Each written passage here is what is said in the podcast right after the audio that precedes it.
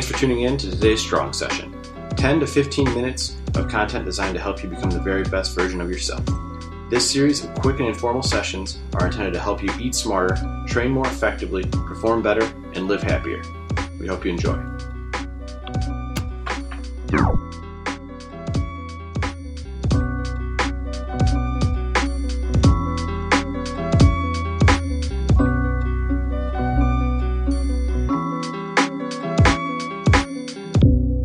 Hey everyone, welcome to the Strong Sessions. I'm your host, Pat Gates, sitting here with Mark Bottenhorn. Hey, what's going on? How's everything down there in Dallas, my man? It is hot. It is very hot. I'm getting ready to go for my second run of the day here in a few minutes, and it is 87 degrees and cloudy, which has been by far the coolest it has been since I've been here. So I'm looking forward to it. That's great. It's good. It's good weather though. Yeah, I guess so. So, Marco, what do you have on the agenda for today's Strong Session?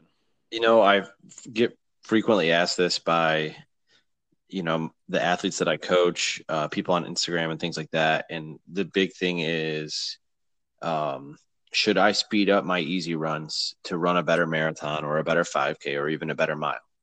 And that is something I'm asked a lot. So I thought we should touch on it today. For sure. And the answer, So what, yeah. So yeah, what about easy runs? well, the answer is no. No, you shouldn't probably speed up realistically. I mean, that's pretty rare. I think most times people's coaches are telling them to slow down on their easy runs. Um, and anecdotally, it's worked really well for me, as we know, like that last build up leading up to the North Country Trail 50 mile. Uh, Yep. Included me running a lot slower at times, and it was really successful. I ran faster than I ever was. I set a 10K PR um, in a tempo run leading up to a 50 mile race, not even in 5K, 10K shape. So, I mean, that wasn't the only thing, but that was a big part of it. Uh, so, anecdotally speaking, it, it's brought me a lot of success. But even, I mean, it's it's backed by science, and um, it's it's really um, easy to think like if I want to run a let's say three hour marathon, then all of my easy runs should be at three hour marathon. Basically, I never run twenty six miles in my easy runs, right? Well, that Right. case. That's not the case. I think um, running slower, you know, between sixty and seventy percent, uh, you know, at sixty to seventy percent effort, you know, maybe sixty to seventy percent of your five k effort, for example, um, would be a good range to be in. Um, Okay. And for somebody that's like a let's just say a round number of twenty minute flat in the five k, that's equivalent, you know, maybe to anywhere between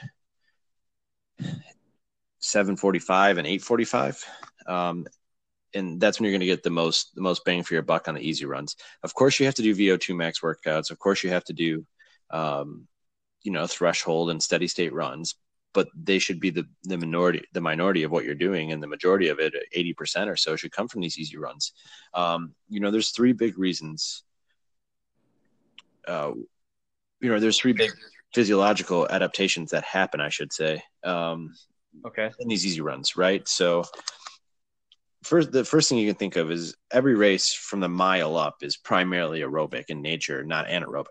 So Mhm. uh, spending most of your time in the aerobic zone would make a lot of sense in, in a physiological sense.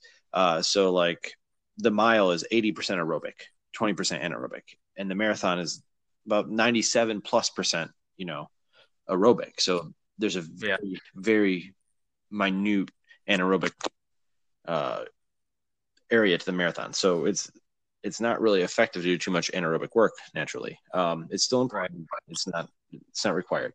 Uh, the biggest thing is your body has become more efficient at at breaking down carbohydrate and fat uh, to energy during sustained aerobic efforts, like the marathon, like an ultra marathon, like a 5K. Um, and these slow and easy runs effectively increase the the size um, and content of mitochondrial density within your muscle cells. Uh, mitochondria is really important um, because obviously it pretty much is fueled by oxygen and is the power in which your muscles perform. Um, two, you know, capillary density is always improving in your body when you're forcing it to make aerobic adaptations. You need to be running easy to to improve the capillary density in your body. So what that will do is it will create more capillaries basically in all your muscles and it will power your muscles with more blood, more oxygen, and it will clear waste product faster. Both of those are really effective, especially in a 5K. If you're thinking about lactate and things like that, um, the ability to clear that faster is is really important. So even in the 5K, it's very important. Yeah. Um, you know, and then the final thing is myoglobin increases. And for people, you know, like I'm not a scientist, but I mean, I, I do have some understanding of this, and myoglobin just pretty much binds to oxygen, and effectively you can think of it as like force feeding the oxygen to the to the mitochondria uh, within. Right. So just, right. So you're just producing more energy then. Yeah, it allows you to produce more energy and run more efficiently, and to fuel yourself more efficiently during these runs uh, from glycogen or fat or whatever it may be. Um, and basically, more cellular energy or more mitochondria equals more cellular energy and uh, the ability to to run faster. So it seems largely counterproductive to run slow, but it couldn't be the opposite. Now, if you go away from the scientific standpoint, another thing that's really important is is the fact that if you're running not at your threshold pace, but not at your easy pace, you're spending a lot of time not strengthening either either zone, right? And mm-hmm. you're effectively in a state of aerobic or anaerobic limbo where you're not doing much good either way. And then, you know, you're not being as efficient as you can because you're not in these zones primarily, but then you're also not recovering as well as you should because you're running too fast.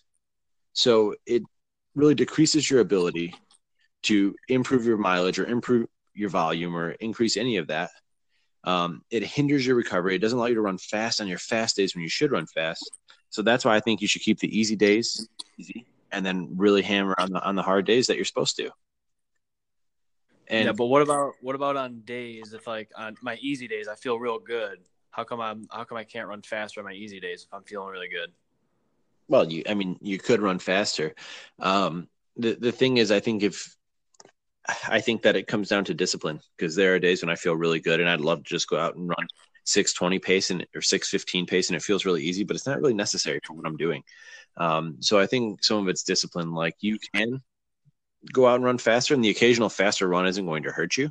Um, but it's not going to be as effective as as just doing what's prescribed. I think that's always what's best for the most part. Right. Yeah. So I think too many people we see they or, or too often people fall into that in between ground where they're not really improving uh, the areas that they need to be improving. Um, and it's really common among runners um, who are maybe new to it or anything like that. And it's hard to take that advice. Like if if somebody who's a, maybe a good runner or a really good coach is telling you just slow it down, those easy runs, you're don't care or whatever it may be. But right, right, right. Years of practical application, and so it's really important to do that. You know, I work with a lot of OCR racers. A lot of them are elite. A lot of them, you know, qualified for world championships uh, just recently, and the biggest thing that happens when they come to me is they try to hammer every run all the time. And right. sport is really high intense with a lot of VO2 max, but it's when we slow them down, improve their mileage, increase their mileage, um, you know, and maybe hit that 75 25 or 80 80 20 or 85 15 uh, mark with easy runs to harder effort. And you see them start to explode and improve. And the amount the amount of OCR you know specific runners that that we've had success with in that capacity is is huge. So I I think the evidence is in the pudding right there. You know, proof's in the pudding. For sure.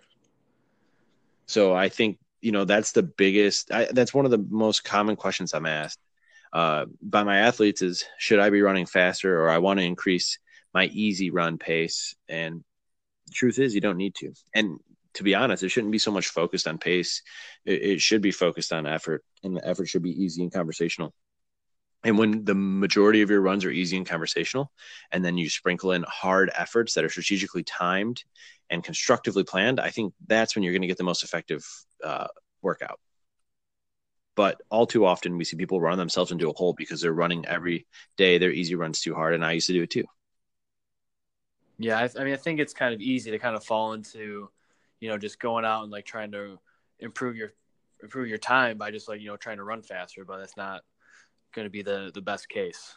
Yeah, we live in a society where, in pretty much every aspect of life, we think more is better. and it's Right. rarely often the case. A lot of times, less is more.